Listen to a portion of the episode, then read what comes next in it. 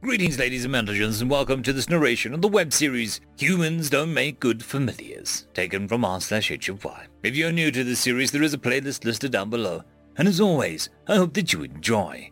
Book 2, Chapter 7. Suma's Point of View. Suma! I jerked awake and saw Nine standing over me. Finally, you sleep deeply, don't you? It's time to wake up for training. Already? I asked, confused and in a bit of a haze. I stood and exited my roost, stretching my wings wide. Did you not sleep well then, I take it? Nine asked. I had a strange dream, I said. About? I do not know. I did not recognize anyone in it, and certainly never happened to me, so was no memory, I explained, as we flew to meet everyone else outside to eat. I told Nine about the dream. Ambos, wasn't he that famous hero from the time of the dragons? Nine asked as we landed outside, the others were talking amongst themselves, so we simply grew our fruits and started eating. I believe so. In fact, I'm sure of it, I said, taking a bite of my fruit. But I don't know any Niema from that time with the name of Zachariah. He must have been an imagination of your sleeping mind, I said. In the dream, he was not the Niema. In fact, he was a member of Jake's race. You dreamed that Amboss was the same race as your familiar? I asked. What? No. Zachariah was the one who was, uh... Oh, what did Jake call these species again? Humans? I explained. Oh, well, either way, it all sounds like a strange dream, Nine said, taking a bite himself. We talked a bit more until we finished eating, and the lieutenant showed up. Good morning, everyone. I see that you're all finished eating, so we'll begin today's training. Follow me, she said before spreading her wings and flying upwards. We all followed behind. She led us to a large domed building with a wide open area that we dug quite deeply into the ground. It was clearly a constructed area. There were far too many sharp edges to be natural. Welcome to the pits. Here you will be straining and training. This is where you will improve your skills so that you won't die the first time you go on a mission. Why is it underground? Odin's the tallest Niema present on our team asked. Once you have progressed enough in your training, you will undergo a trial to be confirmed as ready for field duty, and will then be allowed to go on missions. The pit was created to protect the spectators watching the trial. Can uh, we ask what the trial is? Rao asked nervously. If you need a pit to protect Niema who are just watching it, it must be dangerous. It'll be live combat. A creature will be summoned for you and your familiar, or Niema partner, if you prefer, to fight. You could also choose a fight alone, and doing so would result in a rank increase if afterwards you were successful. Does this trial apply to even healing mages? I asked. Yes, it does, she said simply. May I ask why? I asked. Anything can happen in combat. There is no way to guarantee your survival, and relying completely on your team to keep you alive in the field will only slow them down and may get you all killed. Every one of you must pass this trial before your team is cleared for duty. Lieutenant Datahu explained. Just like the entrance test, I said. The lieutenant started quickly looking around the room, and instead of me. Private Suma, where is Sentinel? she asked sharply. I haven't summoned him yet, ma'am, I said, nervous. Do so immediately. From now on, I want him to arrive at the same time as the rest of the team. If he is late again, there will be consequences. Yes, ma'am, I understand, I said, and started to summon Jake. I summon you, Sentinel, he slowly began to appear. However, he was in midair again. Ah! He yelped and landed on the floor heavily with a thump. What the heck? He sat up and started looking around. Jake was dressed strangely. His garments were thinner and more free-flowing than normal. Instead of having holes for each of his appendages, it had a single hole that seemed to have gone all the way up his back. Sorry for summoning you without warning, Jake, I apologized. Prepare yourself, Sentinel. We're about to begin today's training, Lieutenant Datahu ordered. Oh, right. I completely forgot, Jake said, standing up. Lieutenant, I'm sorry, but I don't think it'll be safe for me to train today. I was being treated in a hospital for hallucinations and intermittent loss of consciousness. The lieutenant seemed confused. Are you saying that you were in some kind of healer's abode or infirmary? Yes, ma'am. What? I asked, shocked. Jake, what happened?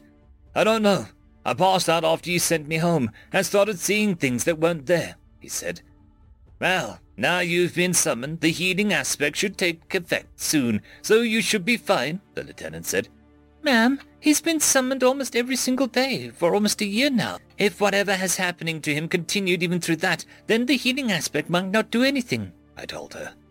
Then cast some of your magic yourself, Private Suma. We need to get started, she snapped. Ma'am, the first thing they teach us in school is that healing magic cannot solve everything, and may only make some problems worse. If the healing aspect hasn't already healed him, then my magic will not either, I explained. Ah, I see. A disease that cannot be healed with magic. You have my deepest sympathy, Sentinels. Have your healers told you how much longer you'll have to make arrange? I'm not dying, Jake blurted out. I just need to get back to the doctors can fix me. My world never had magic, so we developed other ways to heal people, he said. Actually, I feel fine. Then why can you not train? Lieutenant Datuhu asked annoyed. Jake closed his eyes for a second. Okay, so I'm really strong. Yes, she said. Would you want someone with my strength, who occasionally sees things that aren't there, and who already has a history of using overpowered and uncontrolled spells, doing magic anywhere near you? asked Jake. There was a moment of quiet. I don't, Rose stated. Lion and Odin nodded their heads in agreement and uncomfortably shifted their perches. The lieutenant sighed deeply. Fine, you are excused from training until you have been released to do so from your healer's approval. Thank you, ma'am, Jake said. But you will still be required to take the after-training courses with the instructor that we talked about. You won't need to do magic, so you should be safe, she said. Yes, ma'am, I'm happy to, Jake said as he turned to me. Suma, could you send me back before the doctor, or worse, my mum comes back? I sent him back, and soon as he was gone, the lieutenant let out a deep sigh. End of chapter. Book 2, Chapter 8. Jake's Point of View. Yes, ma'am, I'm happy to, I said, then turned to Suma. Suma, could you send me back before a doctor, or worse, my mum comes back? She did, and I slowly reappeared back in the room, thankfully, without seeing that flaming figure again. I told them you went to the bathroom, my mum's voice announced from behind me. It startled me, and I spun around. Oh, uh, thank you. You passed out, Jake, my mum said flatly. She was sitting in one of the chairs by the window that the nurse rolled. I know, I said, unsure why she was reminding me. Do you? Because you don't act like it. Why would Suma summon you, knowing what happened? She asked, annoyed. She didn't know, actually. I just told her and got some time off from the physical training, but they still want me to come for the non-physical stuff, I explained. Did you tell them you passed out? Yeah. But they still want me to come for their classes because it won't be dangerous. Mum looked ever more annoyed with each explanation. Jake, Suma is a doctor, right? Uh, sort of, I said as I sat down on the bed. Mum stood up again angrily. Why can't she just cast one of her spells and fix you then? Well, she actually did try, but she doesn't understand our biology enough to fix this. A broken bone or something, sure, but passing out. She can't help with that, I said, trying to defend Suma and calm her down. Mum sighed. Jake, you need to take better care of yourself. You spend so much time in that world. It's taking its toll on you. You almost let slip about Suma when you woke up, and now the doctors think you're hallucinating. My eyes probably went wide for a second. I considered lying, but I knew that I shouldn't, not this time. Actually, that wasn't a lie. I was hallucinating. What? Mum yelled. Wait, so there really was a man made of flames? I flinched. Oh, yeah. I forgot they told you about that. Why wouldn't you tell me? I didn't want to worry you, I said. Jake, you joined a foreign military, organized and ran by bird wizards, to fight a magical war in another world. I'm always worried. Her voice sounded disappointed, scared, and a few other things that made me feel like crap. I'm, I sighed. I'm sorry. All right, no more secrets. Thank you. Now what happened? Why are you hallucinating? She asked and sat back in the chair. There was this creature. I don't know its name, so I always just called it the figure of flame. I saw it a year ago, just after I met Suma the second time. It didn't do anything then, except for Suma to give me a special familiar's name that she uses when she summons me. The familiar's name? Mum asked. Uh, that'll take a while to explain. Long story short, names are rare in her world, so naming something is like honoring it in a way. Why are names rare? she asked. Because naming something makes it magic stronger, so it needs, ugh, it's hard for me them to do, I'll explain more later. Anyways, The figure demanded she give me one. Then he vanished. I didn't see him again for a while. Suma was summoning me to start training that day. You do train a lot, Mum said, shaking her head. Yeah, you're telling me. If it weren't for her healing magic, I would have walked off my feet. Anyways, Suma summoned me and I saw him again. It was like I was in space or something, like a void, and then I saw him. Once we actually started talking, I realized he was kinda crazy. How? she wondered. It's like he has a split personality or something. He switches randomly between angry and calm, and when he does, his looks change. When he is calm, he looks like a humanish shape. When he's mad, he looks more reptilian. Is he some kind of dragon, then? I don't think so. Suma says all the dragons of the world went extinct a long time ago, or they left, or something. What is he, then? I don't know, and neither does Suma. The first time I saw him was the first time she saw him, too. Is that all the times you've seen him, then? Mum asked. No. I saw him a few more times. The last time I saw him, he did something, went into my mind. Why does everyone from that world try to mind control people? Mum asked, upset. No, he didn't. It felt more like he was trying to show me something. I think it was memories, I explained. Why do you think it was memories? Because that's what those hallucinations felt like. It was like I was reliving something. Well, sort of. Really, it was more like I was interacting with the memory itself. What was it about? she asked. It was of a Niema. In the memories, he felt familiar. He was a familiar like you? Mum asked, confused. No, I mean, it's just like I knew him. Oh, of course, she shook her head. After I was shaken out of my memory by the store employee, I passed out. Did it hurt? Mum asked, worried. No, actually it was kind of nice. Like I said, I felt like I knew him, so it was kind of relaxing. The passing out part hurt a bit, though, mostly from hitting my head. Mum leaned forward and put a hand on mine. Jake, I'm so scared for you. I'm fine now, Mum, I said. No, you're not, and that's not what worries me. You're young, you think you're invincible, and you're going off to war. I'm so scared that you won't come back. You will be killed, or I'll never know. Mum was crying as she spoke. I didn't know how what to say. There probably wasn't anything to say. I did my best to reassure her that I would do my best to be careful, and hugged her. It took a while for the doctor to come back, which Mum appreciated because it gave her enough time to dry her tears and fix her makeup. She took me to get an MRI and a few other scans with lots of jumbled letters in their name. I was told that it might be several hours before all the scans came back, so we spent the night in the hospital. It was about three in the morning before a new doctor, this time a man, came in and explained the scans. He said they were abnormal and that my brain waves were unusual. They said they were going to order more tests and that I might be here for a few more days. End of chapter. Book 2, Chapter 9. Suma's Point of View. I sent him back, and as soon as he was gone, the lieutenant let out another deep sigh. now, Suma, do you have any other familiars to use during training exercises? The lieutenant asked. No, ma'am. Only Jake, I said. Fine then. While the others will start training with their familiars, you'll begin doing mana control exercises. Have you ever done anything like that before? Yes, ma'am. But it was a very long time ago, back when I was still attending the academy. Do you remember the chatter variation? she asked. Yes, ma'am. Good. Begin doing that. And once everyone has finished your training, you will join us for our next session.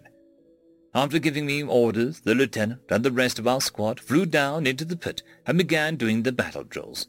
I found a quiet corner by myself and began my own exercises. Mana control exercises are exactly what they sound like. They are specific techniques meant to improve at the upper limit and precision of one's mana control. There are seven basic variations. The one I was doing focused primarily on precision rather than amount. You start by forming mana into a triangle state, then shape it. I also started with a sphere when I did them in the academy, then moved on to more complex shapes like pyramids and squares. It was easy enough to get started, and before long, I was shaping my mana into increasingly complex structures. Just as I was about to finish a dodecahedron, I lost focus and the shape erupted. There is no danger when it fails, but it does release some force, so the feathers of my outstretched wings were ruffled slightly. I relaxed for a moment, pulling my wings back to my sides to release some of the tension before starting again. I took a deep breath and began. This time, rather than starting from the first shape, I started from just slightly before I lost control. I was able to make it a bit further this time, almost beating my own personal record from the academy days. But just as I was about to, someone shouted, Suma, dodge! I looked behind me and then fell to the ground, just in time to witness a fire spell zip overhead. Are you okay? Lieutenant Datuhu asked, not sounding overly concerned that I was nearly hit by a stray spell. Yes, I said hesitantly. Sorry, the voice yelled out. I was too preoccupied looking myself over to check, but it sounded like nine. Watch your aim, she chastised. Now do the drill again, everyone. After that, I decided to relocate myself out of their lines of fire. I started again behind a large rock wall several seconds away from the pit. Now that I was safely behind cover, I started the exercise again. I would like to say that I beat my own best, but I never did. I was too distracted thinking about my dream last night. Something about her was not perched right with me. I couldn't recall the entire thing, but I did remember having a conversation. I tried to picture it again in my mind, but the harder I thought, the further it slipped, and the more distorted it became. My eyes were closed as I tried to picture the dream, but I felt the mana exercise fail again. Then I started anew without bothering to open my eyes. I tried picturing that person's face again, the one who I was talking to in the dream. Whoever it was, he looked a bit like Jake, except this man was shorter and wore strange garments, a bit like Jake's armor, but it showed less skin than Jake's. I gave up after a while and opened my eyes to see a face staring back at me. It was made of pure mana, and it was the mystery man from my dream. It startled me, and I lost concentration, which shattered the image and the exercise. All that was left of the face was a force from the mana dispersing that quickly radiated out and away. How? I looked around. Nobody was watching, so I could not ask anyone recognize the man. I doubted they would anyway, if I did not. Then they likely would not either. Suma, the lieutenant said, landing beside me. We are starting the team training. Let's go. I followed her to the pit and landed beside the others. The lieutenant perched in front of us and explained what he was doing. For the next hour, we'll be doing live fire magic drills. You will not be allowed to use your primary affinity, only your secondary. Why, uh, may I ask why? asked Ro. If you only train your single affinity, then situations in which that affinity is useless will cripple you. If you only learn water-type magics, then a desert will be your undoing. Alternatively, if you all can do is fight, then all you'll be useless all other times. Diversify your skills. It will save your life, and your squad's as well. After explaining, she created several targets by molding the ground out to the other end of the pit. With a second spell, she turned the dirt's targets into metal. Was that a transmutation spell? Odin's asked, as shocked as the rest of us. Incredible. I thought only royal and court mages could use that advanced levels of magic, I said. You are correct. I learned the technique during my tenure as a court mage. Lieutenant Datuhu explained. We were all impressed, but no one had time to ask any more questions because she immediately ordered us to begin. One hour may not sound like a long time, but when you are casting one spell after another, it feels like a whole day. By the end, my mana was drained and I was laying on the ground. Nine had vomited and collapsed from overexertion, and Odins and Raoul were desperately trying to use what little mana they had left to continue training. I would have been impressed with them if I did not know the reason. They were competing to see which one would last longer before passing out. Odin's was victorious in the end, but only by a few seconds. You might be wondering why we pushed ourselves to such extremes. Why didn't simply rest? We tried. Once. Nine rested for a moment, but soon after his target started moving towards him and attacked him by shooting chunks of metal from itself. The longer you rest, the harder the training becomes, the lieutenant proclaimed. Nine began casting his spells again, and the target returned to normal. When he finally collapsed, I was sure he was going to be attacked again, but the target did not move. At least they know the difference between resting and dying, Odins proclaimed, when he noticed it too. End of chapter. Book 2, Chapter 10. Jake's Point of View. My second day in hospital was mostly waiting and having my blood drawn.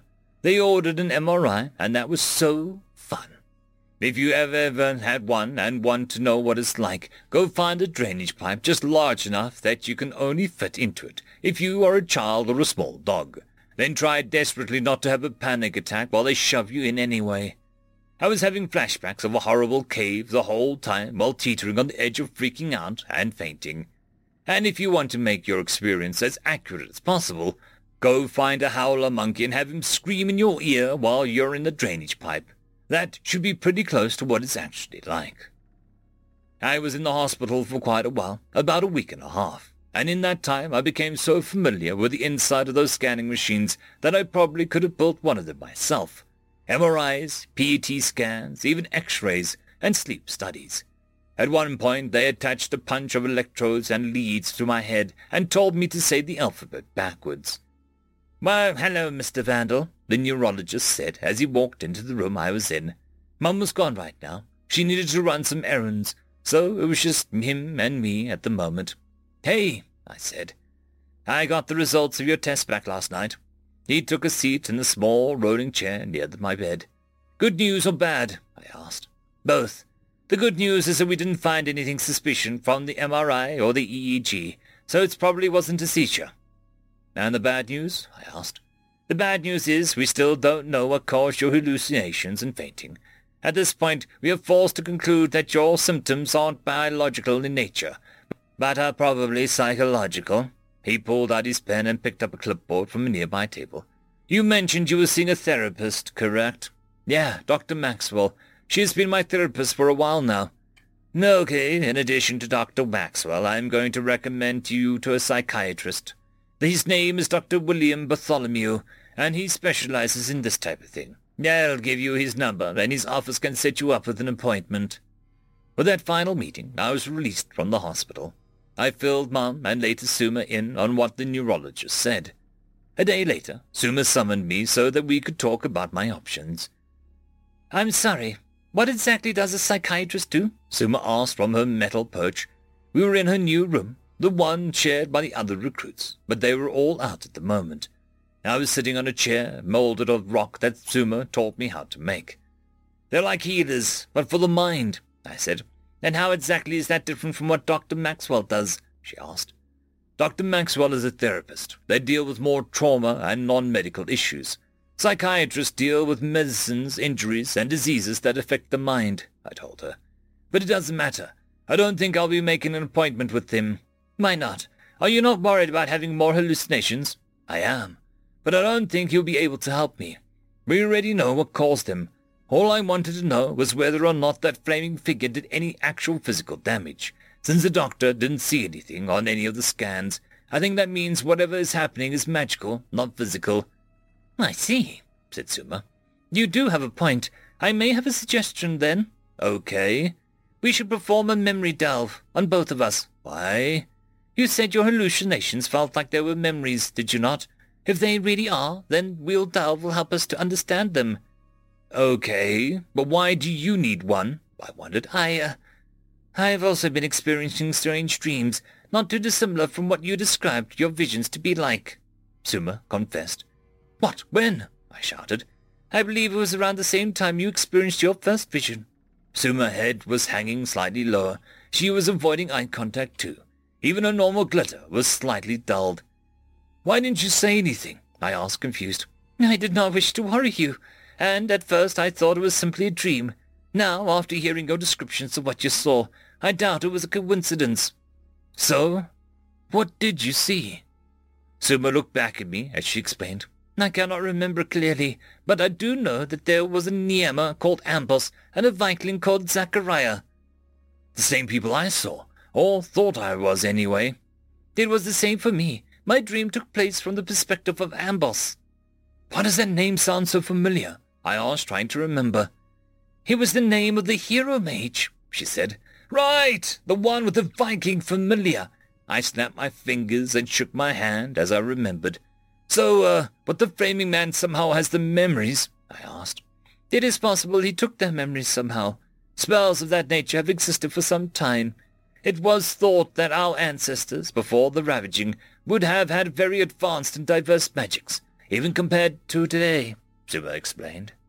And you think the memory delve will help us out with what happened? Yes, I do. Okay, let's do it, I said, ready to go. We need to find someone capable of performing the spell, Suma said. I do not have the ability to perform one on myself, or at all, actually. I have no talent for mind magic. So, uh, who do we know who can do it? I asked. I might know a person. She was a court mage. Who? I asked. End of chapter. Book 2, Chapter 11.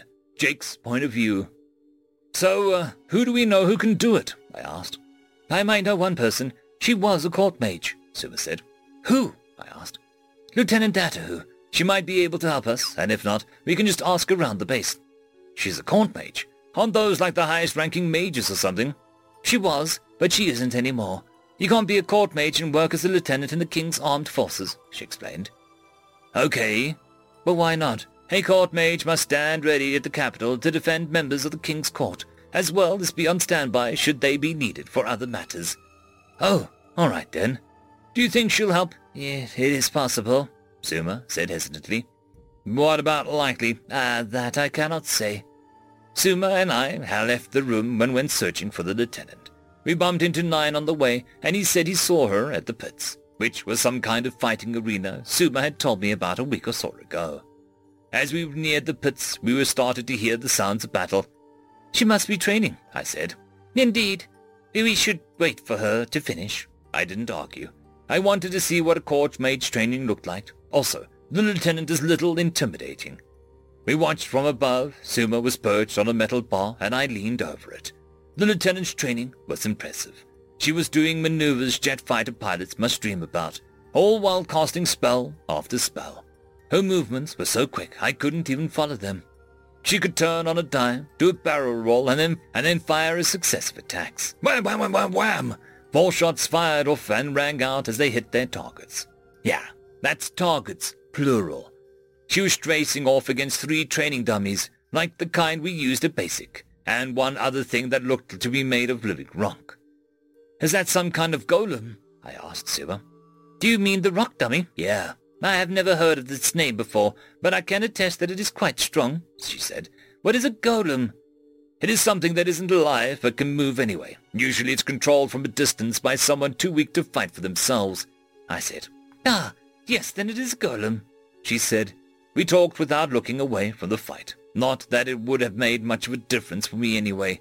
The lieutenant finished the fight with nature spell. Magic circles appeared under each target, and vines shot up from the ground impaling all four of her targets.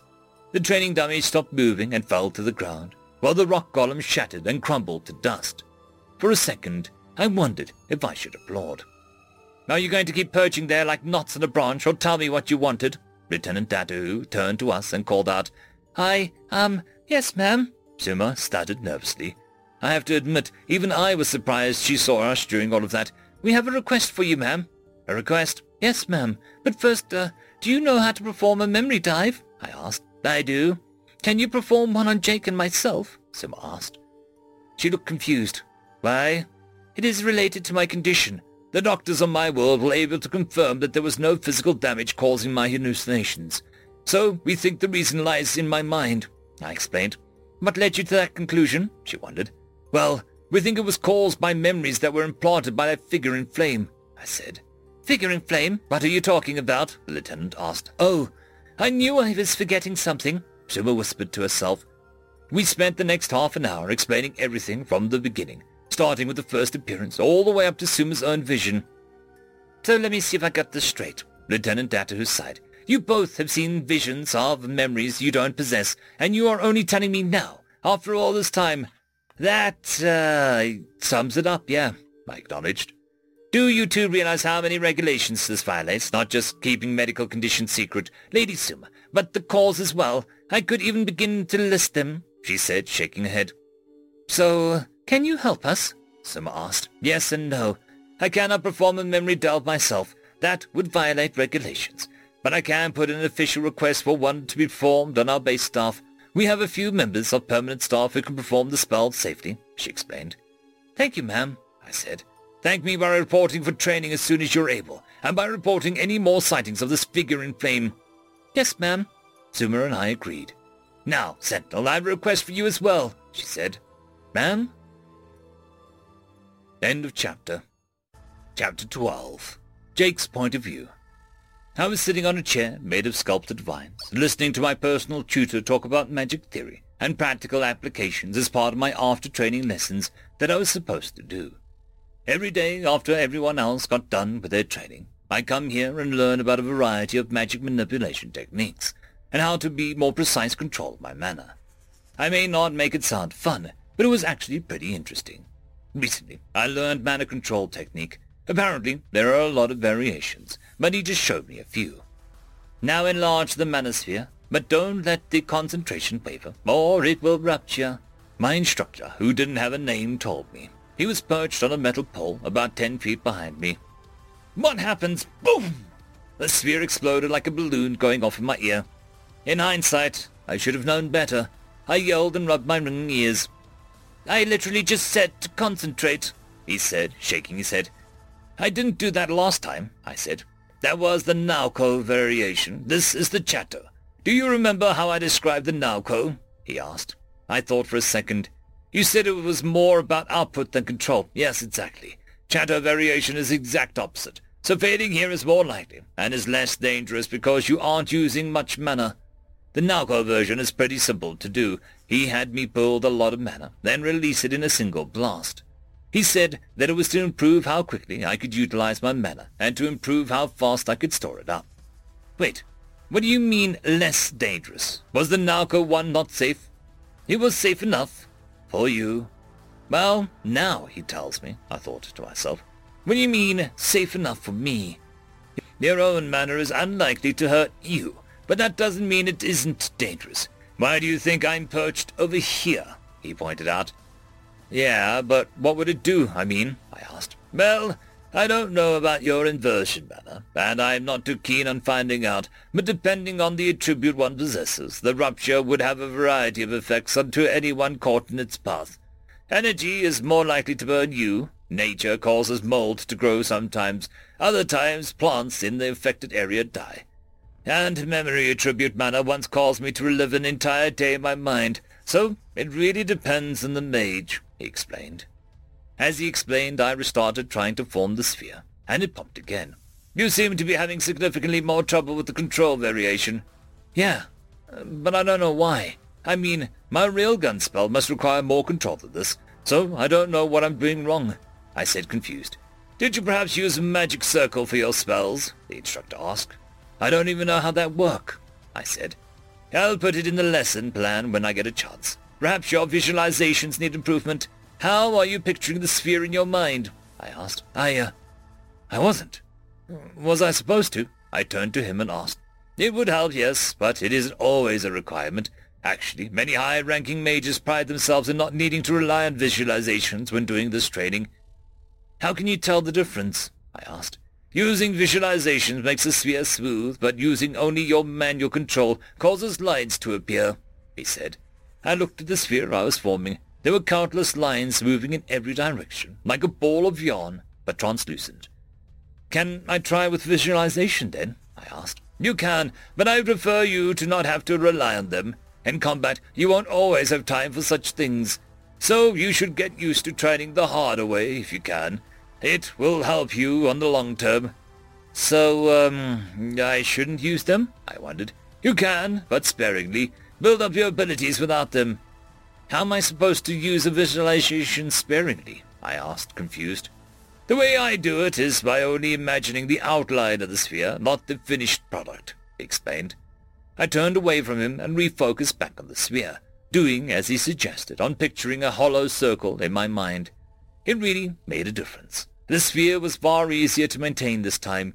I was able to maintain it for thirty seconds before it ruptured again. I practiced this way for about an hour. Apparently, once you're able to fake a sphere and maintain it for a full minute, then you start making up the shapes. I never made it past the sphere. After my training was done for the day, I found Suma and went home. I needed to prepare for tomorrow, and for the favor that Lieutenant Datahu asked me to do for her. End of chapter. I would quickly like to thank the T5 channel members and Patreons. Caspar Arnholtz, Cam Maxwell, Barky, Lord Azrakal, It's Difficult to Pronounce, Dragzoon WRE, Holly's Sister, Arcadian. Thank you very much.